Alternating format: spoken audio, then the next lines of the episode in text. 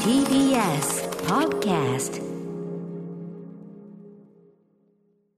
はい、火曜日です。宇垣さん、よろしくお願いします。よろしくお願いしますライムスター歌丸でございます。第6スタジオに参上しております。今、ポーンって言った瞬間に、俺の気のせいかわかんないけど、ディレクターの皆田君がポーンって口で言ったよね、今ね。なんか、い言った言いましたね、あなたね。言いました。これ。てーんってね、てーんって声が響いてきて ね。バカじゃ、ええいああ、サブからのね、はい勢いよくね、あのありがとうございます。ね始まるんだなと思無いま邪した。気な子だなと思いながらね、聞いていたわけでござい ます。まあ、始まるというのは結構、始まるというのは何にせよ結構なことでございまねしえてスねタ。 ートだわと思いましたね。何にも言ってないんだけど 宇垣さんいよいよねアカデミー賞発表も近づいてまいりまして、えー、と予習に余念がないことだと思いますが、はいうん、その後いかがでしょうお勉強のほどはえっとね、その後、あ、サマーオブソウルを見ましたね。ドキュメあるンいはタリー部門なんだっけ、はい、革命がテレビ放送されなかった時これす、本当にあれはさパワフルです。あの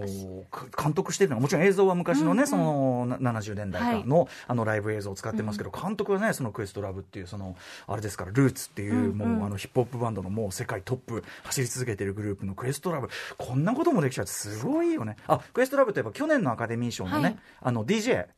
やってずた。ーっとやってたあのやってやってた。そう彼がクエストラブあれ彼が監督した初監督したのがサマーオブラブなんですようんね、本当素晴らしくてでもこれがそんな長い間、うん倉庫の奥に眠ってたっていう、はいはいなんという機械機械喪失っていうかその、んうんもったいないことこれが差別って思いながら、まあある種そうかもね本当に本当にもったいないでもそれぐらい見てて、うんそんなにそのその方向の音楽に明るいわけでもない私もちょっとソウルミュージこカルう R&B はいそファンうク踊り出したくなっちゃううようんうんうなんパワフルな曲たちであとあのあとまたエマニュエル・ミランダがいると思って。はいはい、リンマニュエあル、リンマニュエルミ、えリンマニュエルミランダさんリね。ンマニュエル・はいミランダがいて、いうんあ、リンマニュエル・ミランダだってすごい嬉しい気持ちあ、それコメントで、で出てくる。あそうですとかねあれそうよでねすはいはいはい好。きって思いながら、はい、見ておりました。うんまあ、このところだからそういう貴重なその例えばそのブラックミュージックの貴重な映像が出てきたドキュメンタリー、ああのアレサ・フランクリンとかもそうですけど、そういうのもいっぱいありますもんねやっぱりあの当時のその音楽業界の中でもちろんあのものすごく売れてたんだけど、うんあのお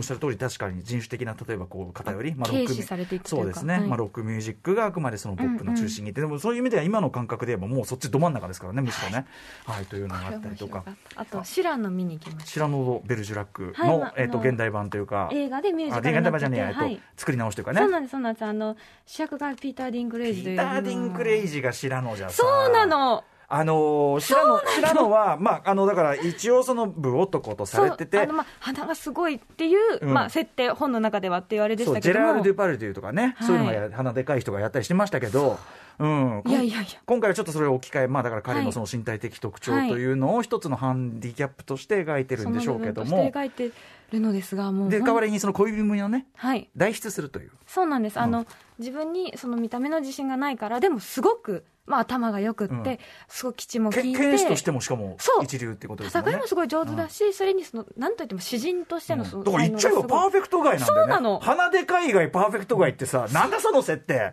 じゃあそいつでいいだろうみたいなそうなのまあ結局そうなんですけど、結まあ、局ただ、そう本結局そう当にかっこよくて、あの、あんなにうん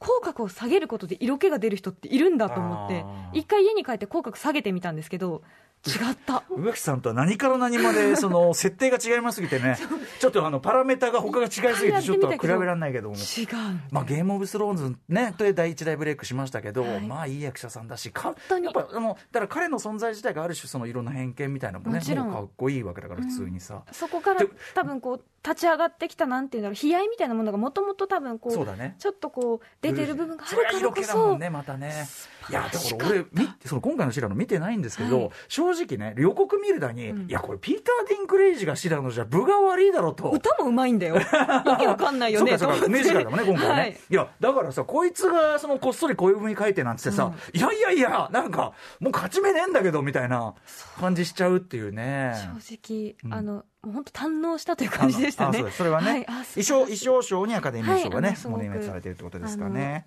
素敵な感じでございました、私もあれですよあの、はい宇垣さんおすすめしていただいた、あのリズ・アーメットというね、まあ、俳優にしてラッパーでもある長いお、別れえー実写短編映画賞ですか、にノミネートされている「えーザ・ロング・グッドバイ」長いお別れ」なんてついてます、あのまあ、彼のその同同名アルバムかなアルバムですねがあるんだけどね、であのそのものズバリの曲というよりはやっぱ見たら確かにあの 10, 11分ぐらいですか、まあ、ショートフィルムで普通に平穏な暮らしをしている、えーまあ、パキスタン系イギリス人ということかな、のご家庭があって。ってそこに僕はだからその今回はその人種差別だけど、あの次女の物語のあの映画版あはいあのハンドメズ・テールの、はいあのあれの日常がやっぱり崩壊していくくだりがあるじゃないですか、あれもちょっと思い出すようなうん平穏なところにまあなんか実はずっと進行していたのであろう、まあ、このこの場合であれば人種差別的なはい集団、なんか胸に十字軍のマークなんかつけちゃって勘弁してよと、うん、もう勘弁してくれっていう連中が、まあ、襲ってきて武装して襲ってきて、めちゃくちゃなことになるで警察は見て見ぬふりしてそうですね、んそうそうまさにあのグルになってて、でリズ・アーメントの、まあ、ラップっていうか僕もうちょっとミュージックビデオ的なのを想像してたんだけど、うんじゃなくてもうちょっとこうなんていうの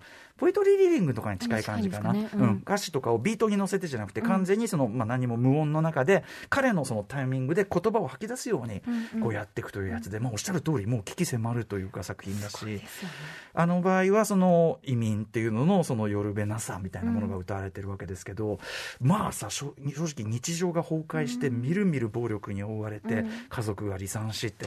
まあ、ウクライナの皆さんね今はい経験されていることでもある、同時に世界各地にいる例えばロシアの移民の方が今、うんまあ、怖い思いもされてるかもしれないけどどこも。から来たってずっとここにいたよって思ってる人もいるでしょうし、そういう話ですもんね、うどっから来たって言われるけどさ、うんみたいなだからちょっとそのすごく今にふさわしい、ねうん、あの悲しい意味でですけどね、はい今にふさわしい作品という意味で、うんあのこれ見てよかったですいや皆さんあっという間に見れるんでこれ YouTube で11分ぐらいですからね、うん本当にそしてやっぱリズ・アーメント恐るべしっつうかすごいですよねすげえ男だなと思いましたあ本当のにえっと、いろんな本当にあの、えっとね、アニメーションとか他にもノミネートされてる「フリー」っていうアニメ映画長編長編のものがあるんですけど、えそれの確かプロデュースもしてるんじゃあなかっ本たか当なとかも多彩でゴンスなすすごいで、 はいはいはいすごい男という感じがしますけれども、うんいいですねでもアカデミー賞きっかけでそのね普通だったらなかなか触れる機会がないのにこうやってポンポンと見れるみたいなそうね、本当に、ああったの知らなかったと思って、うんあと遅まきながらロストドーター見たよ話とかあるんですけどロストドーター来た、はい、 ちょっと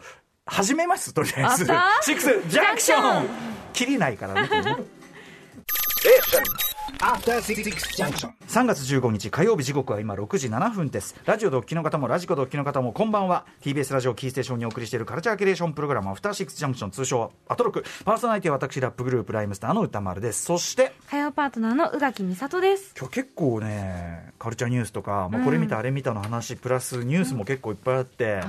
あのポンポン話していきたいですけどポンポコポンですポンポコポンはいドストドータ僕すごい面白かったですねあのオリビア・コールマンはがい主演女優賞に、ねはいノミネートされてますよねで監督はさあのマギー・ギレンホールってね、うんうんあのまあ、ギレンホール一家と言いましょうかのあれであのダークなククリストファー・ノーランのねあのはいバットマンの,、あの女性のねあの,、ひうんあの役でね有名ですけども、えーマギー・ギレンホールが監督ですでさ、まあ、もちろんあのなんか元のねなってる小説があってこれ小説をどうやって映像化してるのかってとこはちょっと読み比べてみたいなっていう気もします、うんあ翻訳とか出てるそうのなかんなです知らなかったそうへもうでも要はさ僕思ったのはね、うんあのーまあ年取ったというかリタイア後のインテリの、うんそのまあ初老って老人まではいかないけど、そうでがすねが、えっと避暑地に行ってなんか嫌な目に遭うっていうなんか嫌なこと思い出したら嫌な目に遭うみたいな、まあ、ベニスにシスっていうビスコンティの映画があって、はいはいはいでまあちょっとあれあれの、まあ、全然中身は違うよ中身は違いますけど、避暑地にわざわざ行ってんだけど一人だし、でもうリタイア後だし、んなんかちょっと寂しいしで、でいろいろこうお思い出さんでもいいこととか思わんでもいいこといろいろ思っちゃって最終的にろくなことにならん話っていう、僕はねあまのあろくなことにはならなかったええあの避暑地にわざわざ行ってろくなことこれあのホラーも含めてですけど、避暑地にわざわざ行ってろくなことにならん話すごい好き なのそれに気づいたのそのジャンルだったんですねそうそうそうそうあー気づかなかったなあのーリゾート地に行ってんのにねこうやって、最初は最初はいいんだよね最初はすごく、うんチャップチャップしてさだし静かだしさあなんて素敵だ本とか読んじゃったりでして親切だしさ、いいねなんつって行ってんだからあれあれはだからギ場所はギリシャなんですかねあれねであれあれどこなんだろうで、まあ、とにかくその避暑地でさ、したらそこにね、あのーニューヨークから来たイタリア系の、もウェイウェイうん、ウェイウェイかつ、ちょっと、なんていうちょっとハングレっつうか、多分お薬売ってますよねってというか感じのちょっとね、あらしかもその、なんか家族が来て騒ぐし、で、なんか嫌だなと思ってると、なんかちょっと感じも悪いし、かと思えば、でもそのね、娘さんというか、自分も娘がいた過去、あの、過去と現在が、最初のうちもう、ぐちゃぐちゃになってて、よくわか んないじゃないですそかう。あれがもうね、一つの作りで、まあ、何が真相かっていうのはだんだん分かってくるんだけど、うんやっぱすげえなと思ったのは、これはオリビア・コールマン。オリビア・コールマンが、あのギョロッとした目で何かを見ている。っていうだけでほぼ8割引っ張る話じゃん。たしそうすごい。あのあんまりセリフがセなリいフない。説明もまあ、ないあのあない分かってはくるけど、まあそう後半でその自分のね過去こうでしたみたいな、はい多少せ口で言うことまあ、はあるそけどこも、でちょっとわか見えてくる部分あ見えりてまくするけはあるどけども。あいやーの最初のうちなんか全然わけわかんないし顔もうひたすらとにかくオリビア・コールマンが顔、うんその何か何か娘とキャッキャやってる母親のを見る顔あとなんかわかんない顔、顔本当でも顔表情なんですよね、うん、でも映画においてやっぱその顔力って一すごく一番大事なことの一つでもあるじゃないですか。いやあれは映画とは人の顔を見せるもすごのと言ってもいいぐらいで、だからオリビア・コールマンが、逆に言えばオリビア・コールマンじゃなきゃ絶対に成り立たないいや話っそうですよていうかさ、どうしたってなるところを、うんそんな存在感となん謎の説得力そうですね。とかね、まあ、そこでいろんなこと明らかになってくるし、まあ、最後の解釈といろいろ分かれるところでしょうけども、い、やでもあのなんかマギー・ギレンホール面白い映画撮るなって気持ち悪い、まあ、これは褒め言葉で気持ち悪い映画だな、あの怖いよって私人思いました、まあ、人形が重要な役割を果たした、はいはいなかなかちょっとサスペンスするなっていうか、うんえこいつえちょっと待ってあんたそれ今どういうつもりでそれそう今どういうつもりでそれやってるみたいな場面がいっぱいあるわけだけどその一連の人形のところで人形をめぐる人形も怖いんだよ人形をめぐるさオチのひどさね国っつってやめ何を考やえめててよ皆さんぜひねあの本当にネットフリックスで見られます んでね「ロストどうだ」これとにかくあの避暑地に行ってろくなことに合わないねそうですねああもううちでテレビ見てる人間としては最高の ね最高のもう娯楽と言いましょうかねえまあなんそのだってねあの悪魔のなんだそういう悪魔の意見切れも何でもいいけど大体みんなその旅行に行ったやつが ねひどい目に遭う話ひどいよでもまあ、そうですね、うん、だからあのなんとなくわかるんです、僕、よくね、夢で、そういうこう自分の知らない土地に行って、で自分一人ぼっちで、で何していいかもよくわかんないし、そうこうするうちになんかワイワイやられて、なんだかなみたいな、よよ夢もよく見るんで、なんか僕の中のオブセッションに近い気がするんですよね、あの感じ。だからちょっと、ロストだったら、より面白かったのかもしれない、ああ、なんかわかるわ、この感じ、なんか、ねえという、わかるわってい全うにもうの。ホラーとして見てました私うはもう、んまあ、オリバー・コールマンの顔が相当怖いよホラーですからね。怖いよぜひご覧いただければと思いますみたいなね、そんなね、えー、とじゃあカルチャーニュースで言いますと、はいちょっと昨日あのお伝えする時間がなくてあれしちゃいましたけど、あのアメリカの俳優の、えー、とウィリアム・ハートがねはい亡くなりましたんね。はいえー、どうとしようかそうそうそう、えっ、と、MCU のね、ロス長官役で近年もすごくあれでしたし、まあ、あのー僕は割と彼のキャリア、一から見てきたって感じしますね。アルタード・ステーツがね、スクリーンデビューってことですから、あ、もう、ってことはもう一から十まで見てるなぐらいの。感じですね白いドレスの女があったりとか、まあ、当然、えー、と雲女のキスでね、非常に評価されたりとか再会の時なんかも出てたりしました、あとまあ近年のあれで言うとねあのコーダね、はいのあのお母さん役のマーリー・マトリンが、えー、とアカデミー賞を取った「愛は静けさの中に」という1986年の作品で、まあ、相手役とか恋仲に落ちる役で。出てましたねでさっき僕宇垣さんに教わるまで全然知らなかったんだけど、うん2人はうんその後付き合ってて、一緒に暮らしてもいたみたいなんでですけど、なおかつそのマーリー・マトリンが近年出した回顧録で、うんその時に非常にこう、まあ、暴力とか、モラハラとかモラハラ的なことを受けててみたいなことが明らかになってたんですね、で一応、ウィリアム・ハートはそれで声明出して、あうのんそれに関してはすごくあの詫びもしたし、すごく良くなかったとも思ってるし、あのまあ、なんとかみたいなことは言ってるらしいんだけど、まあ、結構それがドン引きのね、割とマリー・マトリンがアカデミー賞を取ってる時に、おめえにその資格あると思ってんのか、この野郎みたいなんなで。そんなこと言いやうだからなかなかな腹だよね、それはね。ちょちょょっとそのそういうの知らなむむしろその知らなかったことで急にこれで知ったから、えってなっちゃって、ねまあ、2人の間ではおそらくもちろん片方がある程度ついてるからこそマリー・マトリンも、まあ、あはのい惜しい俳優を本当になくしましたみたいなことは言ってるんだけど、はいはいあのーまあまあそんなことがあったっていうなのもんかそそれうい知っらたなかっ一面もあったということをたそうね忘れてはならないと思うけど、ただ、まあ、一方でこのようないろんな映画に出ているそうねまあし、俳優でもあったという、なんかあのー難しいけどなんつうの、うんあのがたいがすごいいいんだけどうん顔は困った顔みたいな。そのわかりあますのあのバランスの人でかいリアム・ニーソンとかもそうなんだけど、はいああいうラインの人のさ、うん味ですよね、はいなんかとにかく顔は困ってんだよ ね、うん、そ右の往左往みたいな、そうそうそうそう。ヒストリー・オブ・バイオレンスであのデビッド・クロネンバーグの、あれです、あ、こんなこわもての役もやるんだって思ったのありますけどね。マフィアのボス役で。はいだから、へーうん。まあ、がたいがいいんでね。でかいですよね、そうそう本そう。でも顔は困って る。うん。みたいな当ねにい。るのかな、うんまあ、ウィリアム・ハートさん、まあ、あのお亡くなりになったんでね、はいあのご冥福をお祈りしたいと思いますそうみですたいねな話ですかね、はい、あとなんだろうねはいはい、あ早めにメイン紹介行ってそうだね今日はちょっといろいろ雑多な話題が多くてさ、ここでウクライナ危機に関あウクライナ危機そうですねえっと、ははいいあはい、のあのね、人道昨支援活日、動のはい、昨日からずっとね、そう、はいその話をしてるんですよね。えっと、まあ、どうしたらいいのかなっていうふうに、もやもやしてる方もいらっしゃると思いますが、やはたくり。さんね、はい難民の方も生まれていますうし、ん、そうなんですで昨日まさにその難民がいっぱい生まれそのミッドナイト・トラベラーというはいアフガンから難民になったはいはい映像作家の方の作品の話なんかもしましたけど、あのーまあ、その難民の皆さんのあの支援人道支援というのはですね、はいもちろんお金もかかることですしそれに対する寄付というのは、まあそのこのなんていうかもう先の見えないみんな無力感感じているってもうしょうがないような状況の中でできるまあそう日確か本にいなてもできること、はい、確かなことの一つでもありますので、はいぜひ、えーご紹介させてくださいということで、はいうんと国連のはい UNHCR この国連 H ええ UNHCR 協会で検索してみたらきっとあのこういった方法もあるということをあの知っていただけることがあるのかなというふうに思うんですけれどもこの国連の UNHCR 協会の公式サイトから寄付をすることができますインターネットを通じて行うことができますしインターネットをご利用なれないという方はお電話でもお問い合わせできるということなんですね。はい、えーでこのごめんなさい、うん、国連 UNHCR 協会のフリーダイヤルは0120-540-732えー平日朝10時から夜7時まで受け付けているということですしあの TBS ラジオ公式サイトのトップページにもうんさまざまな募金先の情報を掲載しておりますのでぜひご覧になっていただければなというふういにろい思いろまあす。りますよねあの、はい私の毎月引き落としのうちの一つあの国境なき医師団とかでもいいですし、私もやってますあやってますか、はいさすが伊藤聖子さんのお話聞いてそうですねやっぱそうですよね、はい私もまさにそれでございまあすのありがとうございます UNHCR もうんじゃんじゃんしてます、そういうことです、はい、私は嫌なことがあったら私はすぐ寄付するこあといにいしでてす、ねます。、結構なはことです、私もき寄付魔という新しいワードで寄付魔うかつな寄い、付私はいいことをしているという気持ちで、はい、い心をや上げて本いき当たいにと思あいます。の皆さんこういう時にね、うんいやまあなんつうのかな何一つ、うん、あれをなんていうのあれすることはない躊躇することはない、まああのもちろんあの余裕がある方はね、はいもちろんあのあれですよ明日の食うに困ってるような人はそんなうね、もちろんそれはあなたの飯の何心か配してがるしたいっていうしてい気る持時ちがにあるときに、それで、ね、自分のためにでいいじゃないそれお金は嘘つかないんだからねそういうのはねそのなんかそんな、ね、すっごい金額寄付してくださいっていう方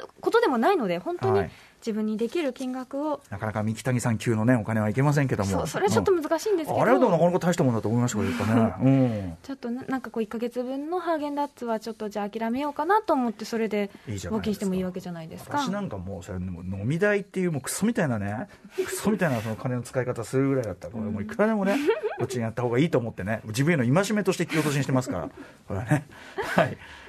飲むのもいやいい違ようってごめん飲むのも大事悪くないよ悪くない飲けむのもど大事でそうす飲むのも大事ですでも、さ、いいんだよはいポケ本当にした後に、うんうんなんか私生きてていいという気持ちになるなるほど本当いにやもちろんあのだからそのなんていうのちょっともちろんご自身の気持ちの浄化は全然いいですよね、うんあとあれですよ僕いつも思うのはあのいいことしたらお金が儲かるみたいなしねシステムの方がいいじゃないみたいな、うんだからあの税金の控除とかもあったりしますよああやりったりするとありますありますぜひ皆さんそういうの利用した方がいいですよ、はいどう理由動機はどうあれのお金は嘘つきませんから堂々堂と々とやったらいいあの、うん確定申告の時にペタってペタッとやりますうんおらこれだっつってねやってますからねやってたなバーってまあ態度に問題があるかもしれませんはい、確定申告の施設え皆さんいかがお過ごしでしょうかそんなこんなで、はいあのまあ、TBS ラジオ公式サイトにねいろいろ分かりやすく整理されてるところもありますので、はいそちらも見てみてくださいお願いします、はい、そんな感じで、えー、さまざまなね、あれを紹介していきます。カルチャーキュレーションプログラム、アフターシックスジャンクション、今夜のメニュー紹介です。この後すぐ集英社の漫画雑誌アプリ少年ジャンププラス編集長の細野周平さん登場です次々とヒット作を生み出している少年ジャンププラスについてお話を伺いもうだまってすこの番組で漫画の紹介するとき、まあ、まず少年ジャンププラスの話本当題、にめちゃめちゃ多いですし。私もあと日付が変わった瞬間チェックしますからねですもんね、はい漫画好きたちの要注目とかね、まあ、もうみんな注目している少年ジャンププラスのお話ですそして7時からは日替わりでライブや DJ プレイをお送りする音楽コーナーライブダイレクト今夜のアーティストはこちら番組にもね、えっと、2回ほど来ていただいているエドガー・サリバンの、えっと、シンガーの、えーさ佐々木萌さんのソロプロジェクト「スノーウィー、えー2月23日水曜日にデジタルファースト EP、えーサーえーサーモグラフをリリースしたこのタイミングでご出演いただきますそして7時40分頃からの新概念提唱型投稿コーナーは心に残る褒め言葉を紹介する「マイスイート褒めこんなに嬉しいことはない」をお送りしますそして8時台の特集コーナー「ビヨンドザカルチャーはその他の外国文学翻訳者サミットやったーはいまあ、これ、格好つけてその他ってね、あのあえてね、これはちょっと言ってるわけでございますが、えー番組ではこれまで海外文学の翻訳者さんを招いた特集、数々お送りしてきましたが、そこで対象にしてきた言語はやっぱりね、英語であるとか、まあ、韓国語なんていうのも最近は増えてきましたけどね、えーそれら以外の、まあ、要するに本屋さんの棚で、その他の外国文学みたいなところに入れてしまわれがちな、えー言語ですね、もちろんその言語そのものにマイナーもメジャーもないです、はいそれは本来そうなんですが、えーそういうまあ、日本の本屋さんにおいては日本の、そうですね我々海外文学の中ではあんまり馴染みがないタイプの言語、あるいは世界的にも、えーそんなにこう訳す人翻訳がされてないといいうねなかったりするような言語を、えーもうかっこつきでねその他の外国文学とさせていただいておりますということでそれらの言語についてですね、えー日本の読者にいまいち馴染みのないこの言葉の翻訳者の方々を招きその翻訳ならではの苦労や意義だって、うん、その辺で売ってないですからね辞書とかねそうですよ参照するものもないみたいなどうやってやるのかというようなことも含めてお話伺っていきます、ゲストはノルウェー語翻訳者の青木純子さん、チベット語翻訳者の星泉さん、そしてマヤ語翻訳者の吉田茂人さん。こんなご時世だからこそ異国の文化に橋を架ける人たちの声伺っていきます。確かにこれでだってさその異国の文学で読めるっていうことが、ある意味直でその国の人とこそううつなぐることができる一つのいるっていうことを知るという一,、一歩でもありますし、はいあ変わらないんだっていうところももちろんありますしね。はい、うんえーということで、ね、これめちゃくちゃ楽しみな話でございます、はい。皆様からのリアルタイムの感想や質問などもお待ちしています。アドレスは、歌丸、アットマーク tbest.co.jp、歌丸、アットマーク tbest.co.jp です。読まれた方全員に番組ステッカー差し上げます。SNS もぜひフォローお願いします。それでは「アフターシックスジャンクション」行行ってみようう After Six Junction.